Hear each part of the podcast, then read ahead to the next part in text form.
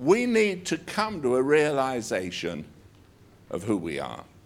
And it's sad that so many people go to church and their concept of God is a God who's up there, a God who's far away, a God who, who basically, uh, if we make a mistake, is going to beat us for it. And then if we get sick, it's something we've done wrong or our parents did wrong. Or, or if things go wrong, what's God trying to tell me? Well, I've got news for you. My Bible says, Time and chance happeneth to every man.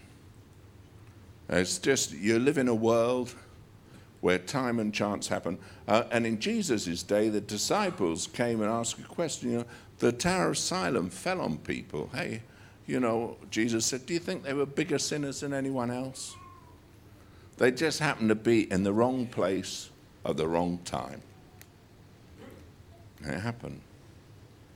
And there's a lot of people. Wrong place, wrong time. You say, well, God's in control of everything. Why didn't He stop it? Well, let me tell you this He orders all things after the counsel of His own will. And His ways aren't our ways, His thoughts aren't our thoughts. And, and sometimes He does peculiar things because He's God and He's really got the best intentions for you. Everything will work together for good, always, to those who love God, to those who are the called according to His purpose, not your purpose, His. And you've got to understand that our God is a supreme being who, who's eternal. And therefore, what happens down here isn't really that important. Really isn't. Because he's working everything out after the counsel of his own will. And I, I, I want to tell you no matter what you do, God will not topple off his throne. He really won't. And he won't lose control. And he won't miss it. And what he's begun, he'll perfect. And he'll always do what's good. Because he's good God. So we want to look and if you turn with me to John 16, first of all, we're going to stay in John for quite a bit. John 16 and verse 27 says this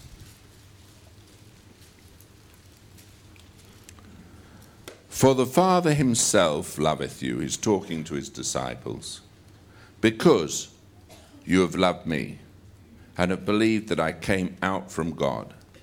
I came forth from the Father and am come into the world. Again, I leave the world and go to the Father. One of the most important things to understand about Jesus is he knew who he was before he was born of a Virgin Mary. He knew exactly where he came from. He knew his father. And on his earthly pilgrimage, he said, Look, I, I know I came from the Father. I know I'm going back to Father. I know. And he said, Because you've loved me, my Father loves you. And he wanted people to know, and he always spoke of God as his Father. And, and it's so important to understand. He wasn't ever, ever calling God God. He called him Father. And he introduced the Elohim that, that the Jews uh, called God. He said, No, no, no, Father is my Father. And, and you'll find it. And we want to just talk about it. Jesus knew. He said, Look, I came from him, I'm going to him. Now, every single person who's truly born again and birthed of the Spirit of God knows his origins and knows his destiny and realizes that we're living in a time between both. That's all. And you're totally aware of your sonship. And if you're not, well, you're just not a Christian. But that's we'll come to in a minute. John 17, verse 3 says this, and this is life eternal, that they might know thee, the only true God, and Jesus Christ, whom thou hast sent. I have glorified thee on earth. I have finished the work which thou gavest me to do. And now, O Father, glorify thou me with thine own self, with the glory which I had with thee before the world was. He knew all about eternity. He said, Hey, before the world ever was, glorify me with that glory. He understood. Many, many people think that Jesus, when he came to earth, he was human, and they forget he was divine, and they forget he understood his divinity. He understood who he was. He understood who Father was. He understood eternity. He knew everything. So when he was walking on earth, he wasn't walking on earth with, with fears and doubt. He had absolute certainty. Hey, I know from whence I've come, I know where I'm going. And only a Christian who's come to that place of rest in God lives at a peace and knows that we're here but, but for a short span. And the glorious thing is, I know from whence I came. I know to whom I go. I'm his child. I was always in him before the foundation of the world. And you know it as reality. That's what makes the difference between a religious person and a Christian. I meet a lot of religious people, very few who know who they are. Is that plain? Hello? Yes. Is that plain? Yes. Let's go on. John's Gospel, chapter 1. Verse 17 says this For the law was given by Moses, but grace and truth came by Jesus Christ. No man has seen God at any time, but the only begotten Son, which is in the bosom of the Father, he hath declared him. The one thing Jesus came to do was reveal the heart of the Father to people. The Jewish nation just had a, a wrong concept of God. All the laws of God they changed into the precepts of man. They didn't understand relationship. They were appalled when God was revealed as Father. And when Jesus kept calling him Father, man, it made them mad. And the whole purpose of Christ coming to earth was to reveal the very nature of God. Now, the nature of God is to heal the sick, the nature of God is to be our provider. I'm talking about God the Father. It's His nature. Always was His nature.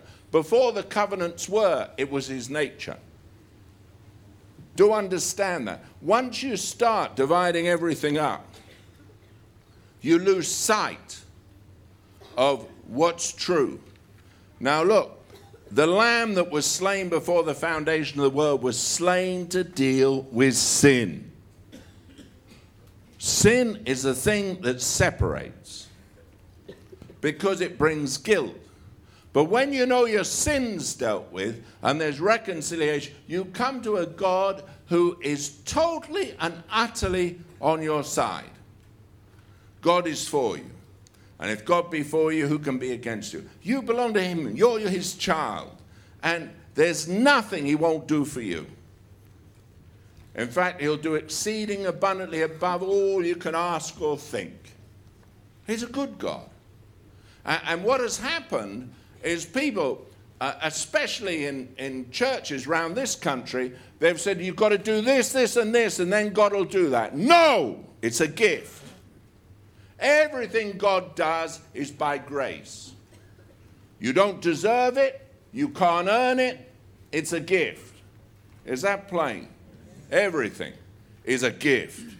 And, what has happened is religion has crept in and superstition has crept in, and people feel they've got to somehow come up to a certain standard. They've got to pray enough, they've got to fast enough, they've got to read their Bible enough, they've got to do this, they've got to do that, and then God will meet them. No!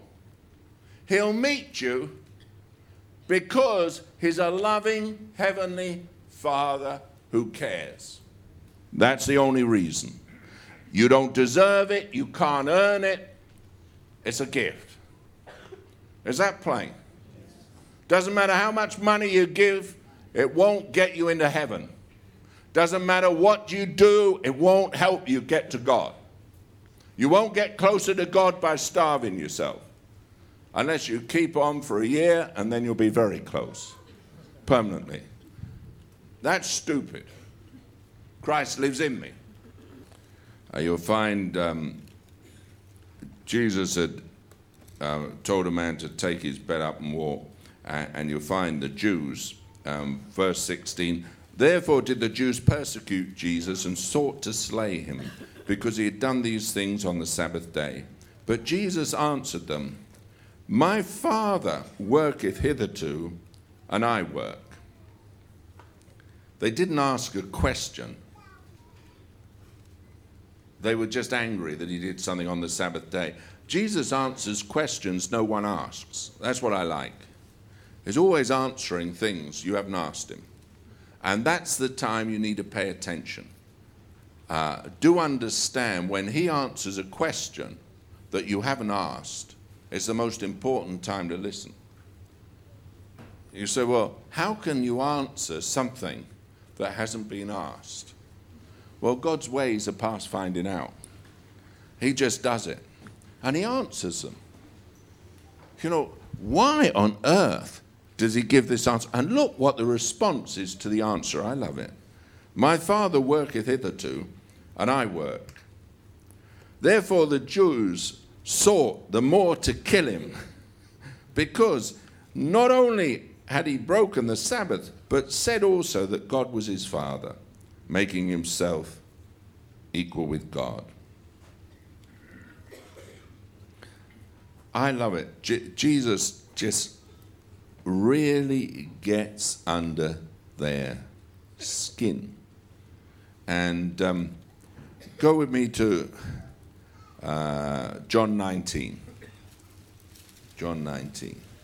In verse 7, the Jews answered Pilate we have a law, and by our law he ought to die, because he made himself the Son of God. You know, the, the thing that people can't stand, they'll stand anything. But the one thing they don't like is when suddenly they're faced with reality. You know, take miracles out of a church and everyone will accept